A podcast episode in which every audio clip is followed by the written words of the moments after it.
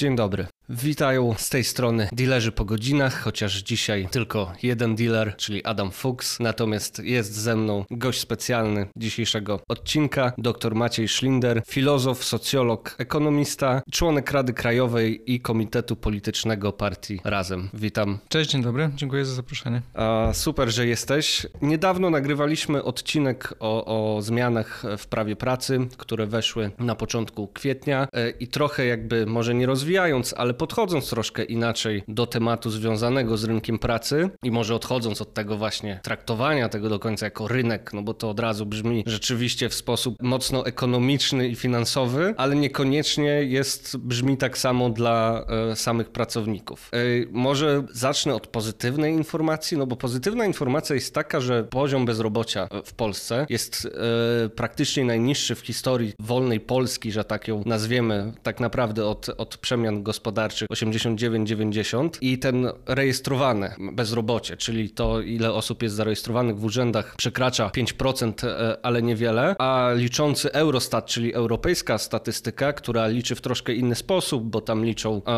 jeżeli szukało się pracy w, przez ostatni czas i tak dalej, jest nawet niższe, bo, bo, bo poniżej 3%. E, no niby brzmi to super, ale czy jest aż tak super, jak to widać w statystyce akurat tej, tej stopy bezrobocia? Tak, rzeczywiście ta statystyka pokazuje, e, że powinno być e, dobrze, tylko problem polega na tym, że o ile stopa bezrobocia jest faktycznie niska, to my cały czas jesteśmy w sytuacji, w której mm, to nam mówi tylko część prawdy. E, mm, jak spojrzymy na wskaźniki, tak zwaną stopę zatrudnienia, czyli to, jaka część populacji całej w wieku produkcyjnym po prostu pracuje, no to już nie jest tak różowo, bo to jest już, to już są wskaźniki, które są stale w zasadzie niższe od, od wielu krajów europejskich, głównie oczywiście krajów skandynawskich, które mają wielokrotnie, wielokrotnie większe e, od takich krajów jak Niemcy, czy, czy nawet krajów z naszego regionu typu Czechy. To pokazuje, że um, oczywiście spośród tych, którzy szukają pracy, z jednej strony zdefiniowany, albo rejestrują się w, um, jako bezrobotni, no to tutaj e, tych osób jest jakby niewiele, natomiast e, cały czas część osób jest po prostu poza e, siłą roboczą zupełnie, to znaczy jakby nie jest ani pracująca, ani poszukująca pracy, ani bezrobotna, to są osoby nieaktywne zawodowo i tych osób nieaktywnych zawodowo mamy cały czas wciąż dość sporo. E, I to jest e, efekt, e, znaczy to pokazuje, że rynek pracy jest na tyle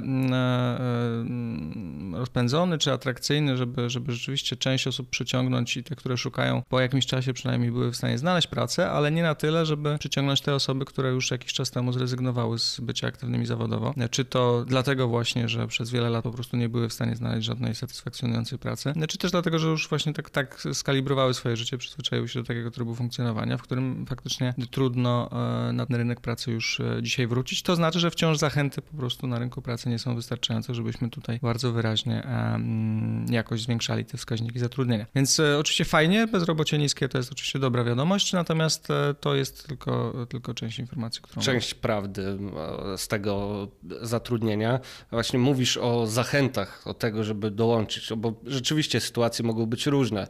Zapewne mowa o rodzicach, tudzież z reguły matkach, które właśnie po okresie macierzyńskim niekoniecznie są znowu e, aktywne zawodowo, e, ale mówisz o, o, o zachętach. No, zachętą można by powiedzieć jest ciągły wzrost wynagrodzeń, no bo to jest ciągła rzecz, która wzrasta. Mowa i o wzroście tego średniego wynagrodzenia w przedsiębiorstwach, bo to przekracza kilkanaście procent e, ciągle w ostatnich kwartałach, no ale mowa też o wzroście minimalnego wynagrodzenia, bo tempo powiedzmy tego wzrostu minimalnego wynagrodzenia wydaje się całkiem, całkiem spore, bo jeszcze możemy powiedzieć, że w przeciągu praktycznie kilku lat podwoiła się nam to, to minimalne wynagrodzenie. No ale to znowu oznacza, że jednak to nie jest zachęta przy tym minimalnym wynagrodzeniu, żeby na rynek pracy powrócić. Tak, minimalne wynagrodzenie rzeczywiście jest podnoszone w miarę stabilnie od pewnego momentu. Tutaj nie jest to mm, jakaś sytuacja tragiczna. Oczywiście można powiedzieć, że mogłoby być ono jakoś skalibrowane, na przykład nie, nie, nie w taki sposób, żeby być e, żeby na przykład zależne od średniego wynagrodzenia w sposób stały, to znaczy automatyczny. Taką propozycję złożyła Lewica i znaczy klub Lewicy i, i, i, też ma to w programie Partia Razem, żeby to wynosiło docelowo 2 trzecie średniego wynagrodzenia w sektorze przedsiębiorstw z roku ubiegłego. E, no więc do tego poziomu jeszcze nie dobiliśmy, natomiast e, no, jasne należy zauważyć, że oczywiście to, to, to wynagrodzenie minimalne jest jakoś podnoszone. Natomiast jeżeli chodzi o płace, które rosną, to oczywiście rosną, tylko problem polega na tym, że w tym roku właśnie po raz pierwszy od lat 90. E, spadły płace realne. To znaczy mamy do czynienia z sytuacją, w której e, wysoka inflacja przewyższa wzrost wynagrodzeń, co oznacza, że za nawet e, nominalnie większe płace jesteśmy w stanie niestety średnio kupić w sklepach mniej. No i to jest sytuacja już, już problematyczna. To już jest sytuacja, w której faktycznie można powiedzieć, że jako społeczeństwo ogólnie ubożejemy właśnie głównie z uwagi na, to wysokie e, wskaźniki e, inflacji. No i to oczywiście, jeżeli mówimy o zachętach do powrotu na rynek pracy, no to tak, no to, to, to, nie, są, to nie jest sytuacja, która jest optymalna. To oczywiście jest cały szereg innych problemów, to znaczy wynagrodzenie jest tylko jednym wskaźnikiem, też warunki pracy, sposoby traktowania pracowników w Polsce, to się, to się bardzo różni w różnych miejscach, to znaczy no, jest tak, że jednak wciąż mamy do czynienia z takimi miejscami pracy, w których takie postfeudalne trochę warunki pracy funkcjonują, są, są no, dość urągające godności pracowniczej. I no też jest tak, że oczywiście jeżeli chodzi o ten rynek pracy, to on jest bardzo nierówny w różnych miejscach, to znaczy jest tak, że w dużych miastach oczywiście jesteśmy w stanie znaleźć e, jakąś, jakieś miejsce pracy, natomiast w wielu mniejszych miejscowościach po prostu na przykład jest tylko jeden zakład większy, który, który zatrudnia, no i wtedy władza takiego zatrudniającego jest e, nieporównywalnie większa, no bo wie, że jeżeli nie on nie zatrudni, no to nikt tam się więcej nie znajdzie, albo może właśnie łatwo zwolnić kogoś i wie, że na, na miejsce tej osoby znajdzie się 5 czy 10 osób następnych. A nie mamy takiej sytuacji, w której możemy bardzo szybko i mobilnie się na przykład e, przenosić z miejsca na miejsce, co wynika raz z trudności w sektorze mieszkaniowym, to znaczy, żeby móc przenieść się i mieszkać w innym miejscu, no to trzeba mieć środki na to, żeby gdzieś wynajmować, a te ceny akurat również bardzo, bardzo wysoko poszły w górę, e, albo liczyć na to, że będzie można dojeżdżać regularnie do miejsca pracy z innego miejsca zamieszkania. No ale to wtedy wymagało dobrze funkcjonującego transportu publicznego, E, a wiemy, że tak nie jest. Transport publiczny niestety w dużej mierze został e, przez lata zaniedbywany. E, no lub posiadanie oczywiście własnego samochodu, no ale to są dodatkowe koszty i dla wielu osób to rzecz trudna lub nieosiągalna. Tym bardziej, jeżeli załóżmy w gospodarstwie domowym jest więcej niż jedna osoba właśnie mieszkająca gdzieś w miejscu z wykluczeniem transportowym i teraz czy dwa pojazdy są wtedy potrzebne, czy jak to organizować? No to rzeczywiście jest nam tutaj trochę z Poznania może jest łatwiej na to patrzeć, gdzie rzeczywiście, tak jak mówisz, duże miasta. Poznań ma to rejestrowane bezrobocie w okolicach jednego punktu procentowego, więc, więc to wydaje się, że tu nie ma problemu, ale Polska nie jest tylko dużymi miastami, tak? Więc tutaj rzeczywiście myślę, że motyw wykluczenia transportowego jest, e, komunikacyjnego jest e, dosyć e, poważnym. Tak jak też wspomniałeś o mieszkaniach, bo wracając do pensji minimalnej, to jeżeli chciałoby się za pensję minimalną rzeczywiście w większym mieście przeżyć, to to jest bardzo trudne, bo sam wynajem mieszkania pochłonąłby za zapewne w okolicach dwóch trzecich e, takiego minimalnego wynagrodzenia i nagle zostaje się znowu praktycznie do rozporządzenia z czymś, co przy znowu wciąż rosnącej inflacji, kiedy ona jest najbardziej dojmująca też przy żywności, no to stawia nas to w punkcie trochę bez wyjścia w tym momencie. Tak, tak, no zdecydowanie. Znaczy, I to jest właśnie sytuacja nawet przy pensji nie minimalnej, ale przy pensji średniej w tej chwili w dużych miastach w zasadzie nie ma się zdolności kredytowej. W związku z tym nie można wynająć, e, znaczy nie można e, uzyskać kredytu na, na mieszkanie, które chce się kupić, a i też ceny wynajmu poszły tak, tak bardzo w górę, e, że tutaj jedna osoba zarabiająca właśnie pensję średnią, czyli no pamiętajmy, no to jest mniejszość społeczeństwa zarabia średnio lub powyżej średniej, czyli większość zarabia mniej, to oznacza, że i taka osoba też nie jest w stanie tak naprawdę wynająć w dużym miejscu żadnego sensownego mieszkania, więc muszą się oczywiście zrzucać z e, rodziną albo innymi osobami, jeżeli takie rodziny jeszcze nie tworzą. E, no i wtedy oczywiście to pochłania ogromną część e, ich przychodów, co jest no, znacznie, znacznie więcej niż w innych krajach europejskich, gdzie, gdzie no, to nie przekracza powiedzmy 20 czy 30%. U nas to często jest nawet ponad połowa tego, co zarabiamy. I teraz pytanie z mojej strony, bo ty jako przedstawiciel partii Razem, czy lewicy już też szerzej pojmowanej, to lewica przynajmniej tak historycznie można powiedzieć, zawsze była związana, czy wręcz wyrastała, czy była połączona jakoś ze związkami zawodowymi. No I w Polsce to uzwiązkowienie, w kraju, który tak się lubi chwalić tym, że e, Solidarność, czyli związek zawodowy jest takim fundamentem e, Polski, e, trzeciej e, RP, a samo uzwiązkowienie w tej chwili nie, przekracza kilku procent tak naprawdę e, zatrudnionych. To jest gdzieś, gdzie mamy to pojęcie o solidarności liczącej 10 milionów ludzi i tak dalej, a w momencie, kiedy nie mówimy o walce już o demokrację w tym sensie związku zawodowego, tylko związkach zawodowych, które powinny walczyć o pracowników, o, o ich lepszy byt, no to te związki zawodowe praktycznie są bardzo słabe w Polsce. I, i pytanie, czy jakoś poprawa, tudzież większe uczestnictwo we związkach mogłoby poprawić właśnie też sytuację pracowników w tym momencie. Z pewnością. Związki zawodowe są absolutnie kluczowym e, czynnikiem wpływającym na pozycję przetargową pracowników, no bo pojedynczy pracownik no, ma pozycję wynikającą z jego oczywiście kompetencji, no ale to, to tyle. Natomiast jeżeli to jest grupa pracowników właśnie e, zinstytucjonalizowanych, czyli uzwiązkowionych, walczących razem, no to ewidentnie ma możliwości większe po to, żeby negocjować lepsze warunki pracy i, i wyższe płace. No więc związki są niezbędne do tego, żeby, e, żeby, żeby dobrze funkcjonował no powiedzmy rynek pracy, czy po prostu gospodarka w, w danym kraju. To, że w Polsce one są tak słabe, to wynika z kilku rzeczy. Po pierwsze, rzeczywiście mamy do czynienia z takim bardzo negatywnym PR-em wokół związków zawodowych. Znaczy, całe lata 90. i początek XXI wieku to było takie przedstawianie związkowców jako tych, którzy palą e, opony, e, głównie e, związków górniczych, związków takich związanych z jakimś przemysłem ciężkim, więc ci wąsaci związkowcy niszczący nasze piękne miasta i nie wiadomo czego się domagający, przecież rynek powinien najlepiej to wyregulować, a oni tylko nie, się nie, nie przystosowali do nowych warunków. I jeszcze zarabiający sobie na etatach związkowych Oczywiście, i tak, nie pracujący. No, to, to, no, no, właśnie, więc jakby tak. takie pijawki, które żerują jeszcze na tych pracownikach, więc ty pracowniku nie potrzebujesz związków, one cię po prostu ograbiają. No jest to, tak to słyszeliśmy przez 20 lat co najmniej po transformacji i dzisiaj się to już trochę zmienia na całe szczęście, to znaczy wizerunek związków zawodowych, to widać też w badaniach, e, się poprawia. Wiele osób już, e, e, coraz więcej osób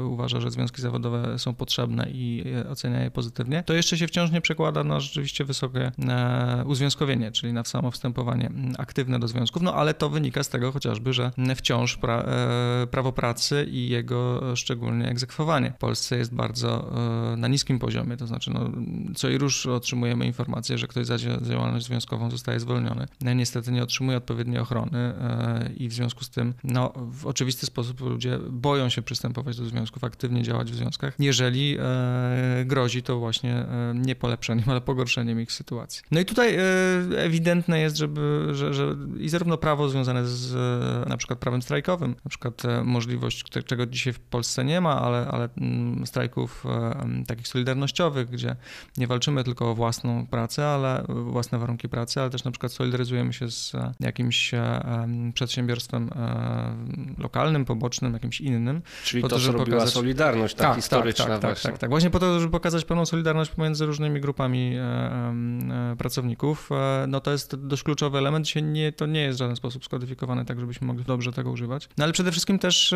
nie funkcjonuje kompletnie Państwowa Inspekcja Pracy. To jest instytucja, która jest notorycznie niedofinansowywana, przez lata kompletnie zaniedbywana i to nie jest instytucja, która realnie jest w stanie sprawdzać, czy prawa pracy nie są łamane. I tu należałoby, to jest jeden z głównych elementów, w którym trzeba no, trochę, trochę publicznego grosza e, dosypać po to, żeby faktycznie e, było więcej inspektorów e, pracy, żeby oni mieli większe też możliwości działania, to znaczy, żeby faktycznie mogli w momentach, w których widać ewidentnie, że umowy, na przykład umowy zlecenie, czy jakieś umowy cywilnoprawne są niezgodne z prawem, żeby automatycznie zamieniać je na umowy o pracę, no bo często wciąż się oczywiście ucieka pomimo tych zmian e, w na przykład rozkładkowaniu umów zlecenie, to, to, to i tak mamy do czynienia z e, tym procederem uciekania w te tak zwane umowy śmieciowe. No jest to tak, takie uprawnienie dla inspektorów pracy. Też warto było pewnie pomyśleć, tu związki zawodowe też mówią o tym, żeby powstał pion prokuratorski w e, Państwowej Inspekcji Pracy, który umożliwiłby też Państwowej Inspekcji Pracy po prostu skuteczniejsze dochodzenie prawdy i, i bronienie praw pracowniczych. Więc to jest rzecz, którą na pewno trzeba, na pewno trzeba zmienić. Prawo związkowe, tak, ułatwić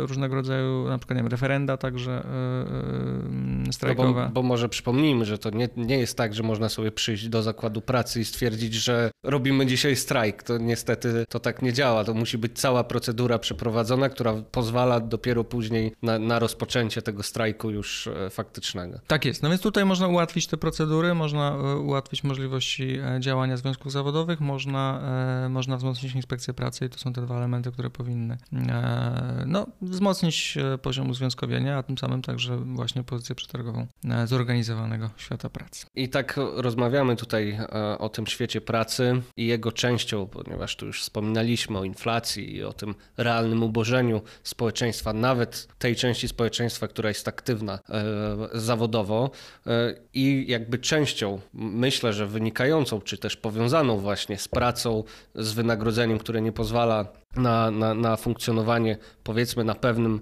e, poziomie są też wskaźniki ubóstwa. I niby, niby jest fajnie spojrzeć sobie na ostatnie dwa lata, bo jak spojrzymy na ostatnie dwa lata, to się okazuje na 20-21 rok, okazuje się, że w 2021 roku zaliczono spadek e, tego poziomu ubóstwa i poprawę właśnie tutaj powiedzmy warunków życiowych Polaków, chociaż nadal warto zaznaczyć, że nawet według tych bardzo dobrych, wręcz rekordowo dobrych danych, to w 2021 roku nadal ponad 1,5 miliona Polaków żyło e, w skrajnym ubóstwie. W skrajnym ubóstwie, czyli zagrażającym tak naprawdę zdrowiu i fun funkcjonowaniu normalnemu. No i, i dobrze, i mieliśmy ten spadek. Nie mamy jeszcze tych danych najnowszych za 2022 rok, ale eksperci zajmujący się tym tematem mówią, że możliwe, że czeka nas rekordowy skok. Właśnie zapewne związany znowu z tą inflacją i z tym realnym ubożeniem. I Pytanie, czy coś właśnie państwo powiedzmy jest w stanie zrobić z tym, żeby ten poziom ubóstwa jednak aż tak nie wystrzelił, tudzież nie dotykał aż w, tak w ten sposób e, dużej części społeczeństwa. No tak, tylko pytanie, że, że czeka nas ten duży wzrost ubóstwa, czy też skrajnego ubóstwa, to w rozumieniu czeka nas, że, to, że my to zobaczymy w danych, bo on realnie już nastąpił. To znaczy on właśnie w zeszłym roku, w 2022, z tego co szacują badacze, on po prostu dość, ubóstwo radykalnie e, po prostu nie mamy jeszcze dokładnych danych, żeby stwierdzić jak bardzo. E, natomiast właśnie w wyniku e, tej bardzo wysokiej inflacji e, ona uderza po prostu w dużej mierze oczywiście w osoby ubogie, które nie mają sposobów obrony przed, przed inflacją i te ceny niestety powodują, że z ich niewielkich przychodów no po prostu mm, mogą kupić jeszcze mniej niż, niż mogli wcześniej. Więc to jest na pewno problem. Ubóstwo i ubóstwo skrajne bardzo wyraźnie spadło od momentu wprowadzenia świadczenia 500+, ale to było oczywiście już wiele lat temu. I te, y, to świadczenie nie, na przykład nie było waloryzowane przez ten czas. No i dzisiaj 500 plus tak naprawdę warte jest no, mniej więcej około 300, 350 zł, więc e, coraz, coraz mniej, żeby, żeby ono było tak samo ważne, to musiałoby wynosić dzisiaj powyżej 700 zł. E, I takie propozycje oczywiście rząd formułuje, tylko problem polega na tym, że oczywiście formułuje nie wtedy, kiedy było wcześniej potrzebne, żeby automatycznie waloryzować to świadczenie też pewnie inne, ale tylko wtedy, kiedy zbliżają się wybory i chce takim jednym gestem pokazać, proszę bardzo, my wam dajemy. E, no samo 500 Plus jest oczywiście rozwiązaniem, które, które wyborcze miało duże znaczenie, no ale było też e, jakoś tam, e, znaczy z pewnością potrzebne i, i przyniosło właśnie w zakresie ubóstwa bardzo pozytywne skutki. Tylko, no niestety wciąż zostało zostawione do takiej arbitralnej decyzji aktualnego rządu, zamiast wpisać tam po prostu automatyczną waloryzację, czego my się domagamy od, od dawna, to znaczy, żeby co roku lub nawet dwa razy do roku świadczenie, tak jak 500 plus, było po prostu waloryzowane wskaźnik inflacji, co powodowałoby, że cały czas ono jest mniej więcej tyle samo e, warte. E, no i wówczas e, te wskaźniki nie spadałyby, wskaźniki zamożności, czy, czy, czy nie, nie rosły wskaźniki ubóstwa, tak jak tutaj widzimy. To jest jeden z elementów. Oczywiście świadczenia to jest jeden z elementów. Drugi to trzeba pamiętać o, o tym, że państwo też może wpływać na rynek pracy nie tylko poprzez regulacje, takie jak płaca minimalna, nie tylko poprzez świadczenia, takie jak 500+, czy też zasiłki dla bezrobotnych, bo to jest kolejny element. Tutaj zasiłki też, system zasiłków też pewnie warto, warto zmienić, ale także bezpośrednio przez to, jak, e, jakim miejscem pracy jest, to znaczy jak, jak zatrudnia ludzi w sektorze e, e, budżetowym. No i tutaj wiemy też, że oczywiście płace o budżetówce w bardzo wielu miejscach są od lat nie, niezmieniane. Czasami są zmieniane tylko dlatego, że płaca minimalna się zwiększa, no ale to oznacza, że teraz większa część sektora budżetowego po prostu zarabia płacę minimalną, bo ci już powyżej trochę płacy minimalnej po prostu jakby nie mają tej podwyżki i, i dostają teraz nową płacę minimalną. E, no i w tym sensie oczywiście państwo nie powinno pozwolić na to, żeby duża część jego zatrudnionych, w zasadzie nikt nie powinien pracować w sektorze budżetowym za płacę, którą uznaje się za absolutnie minimalną, dopuszczalną w sektorze prywatnym. E, w związku z tym e, to też, to też zawsze proponowaliśmy, żeby, żeby sektor publiczny sobie postawił trochę wyższe warunki, to znaczy wyższe warunki zarówno warunków i jakości pracy, ale także wynagrodzenia, żeby to było na przykład 130% płacy, płacy minimalnej i wtedy, wtedy mamy też no, państwo, które jest szanowane, w tym sensie szanowane, że to jest też mm, sensowny pracodawca. I to jest oczywiście bardzo dużo do zrobienia, bo, bo mówiąc zupełnie szczerze, no nie jesteśmy Francją, w której sektor publiczny jest ewidentnie takim sektorem, do którego wiele osób po prostu z założenia myśląc, kim chce być w przyszłości, otóż chce być urzędnikiem, chce być, chce administrować, chce być osobą pracującą w szeroko rozumianym sektorze publicznym. Do tego są najlepsze szkoły, które do takich e, funkcji e, e, też kształcą. My raczej tak nie kształcimy, nie, nie myślimy tak, że to jest taki pracodawca, w którym chcielibyśmy, u którego chcielibyśmy pracować. No i to, to warto byłoby oczywiście zmienić, bo też poprzez po prostu dawanie, no nie tylko dawanie przykładu, ale po prostu też to wpływa na rynek tak, pracy, tak, tak, tak, No bo skoro konkuren- państwo może się stać, budżetówka, tak to nazywając, może stać się konkurencją też w sensie poziomu e, płacy, no to też od razu wpływa na całość, rzeczywiście może wpłynąć na, i powinno na, na, na całość e, tego rynku pracy, ale to jest właśnie troszkę taka e, rozwojenie jaźni, bo, bo rządzący lubią się chwalić, jak to wspaniale Polska się rozwija, natomiast ludzie, którzy budują tę administrację państwową, nie, nie czują tego zupełnie, nie są właśnie beneficjentami tego rozwoju państwa, które tak niesamowicie się rozwija. To jest też dla, dla mnie ciekawy temat. Natomiast mnie to właśnie ciekawi e, dwie rzeczy właśnie, bo to, co mówiłeś, ta arbitralność tego, kto jest akurat przy władzy, który tutaj dam, tutaj nie dam, tutaj dam, najlepiej przed wyborami, żeby mieć z tego profit wyborczy i myślę, że do właśnie dobrym pomysłem są mechanizmy. Mechanizmy, które rzeczywiście wiążą to czy z tym średnim wynagrodzeniem, czy z innymi wskaźnikami, które sprawiałyby, żeby ta arbitralność odchodzi, no ale właśnie politycy rzadko nie chcą być arbitralni, bo chcą rozdawać karty, tak? No tak, no to, to jest oczywiście wygodny mechanizm, że, że wtedy, kiedy potrzebujemy politycznie akurat e, od, odbić się od na przykład spadków poparcia albo jakoś zareagować, to możemy rzeczywiście rzucić jakiś program. I liberałowie krytykują, że o, to jest ochłap wyborczy. No nie, no często to są dobre programy, tylko właśnie one są w, tylko w w tych momentach, w których e, politycy czegoś e, potrzebują, a nie wtedy, kiedy, e, kiedy z kolei obywatele by czegoś potrzebowali, bo to wynika z, pewnej, z pewnych mechanizmów czy sytuacji, która ich dotyka. Więc to jest oczywiście te, ten, ten element. Jak, jak mówiłem, bo to też, żebyśmy pamiętali, że oczywiście sektor publiczny to, to, to nie nie tylko urzędnicy i administracja, to w dużej mierze oczywiście pracownicy, nie wiem, na przykład z, z systemu ochrony zdrowia, czy, czy, czy, czy systemu mm, szkolnictwa, czy to wyższego, czy, czy po prostu systemu oświaty. No i tu tutaj też oczywiście, jeżeli chodzi o płace, no to, to wiemy, że jest e, dość kiepsko.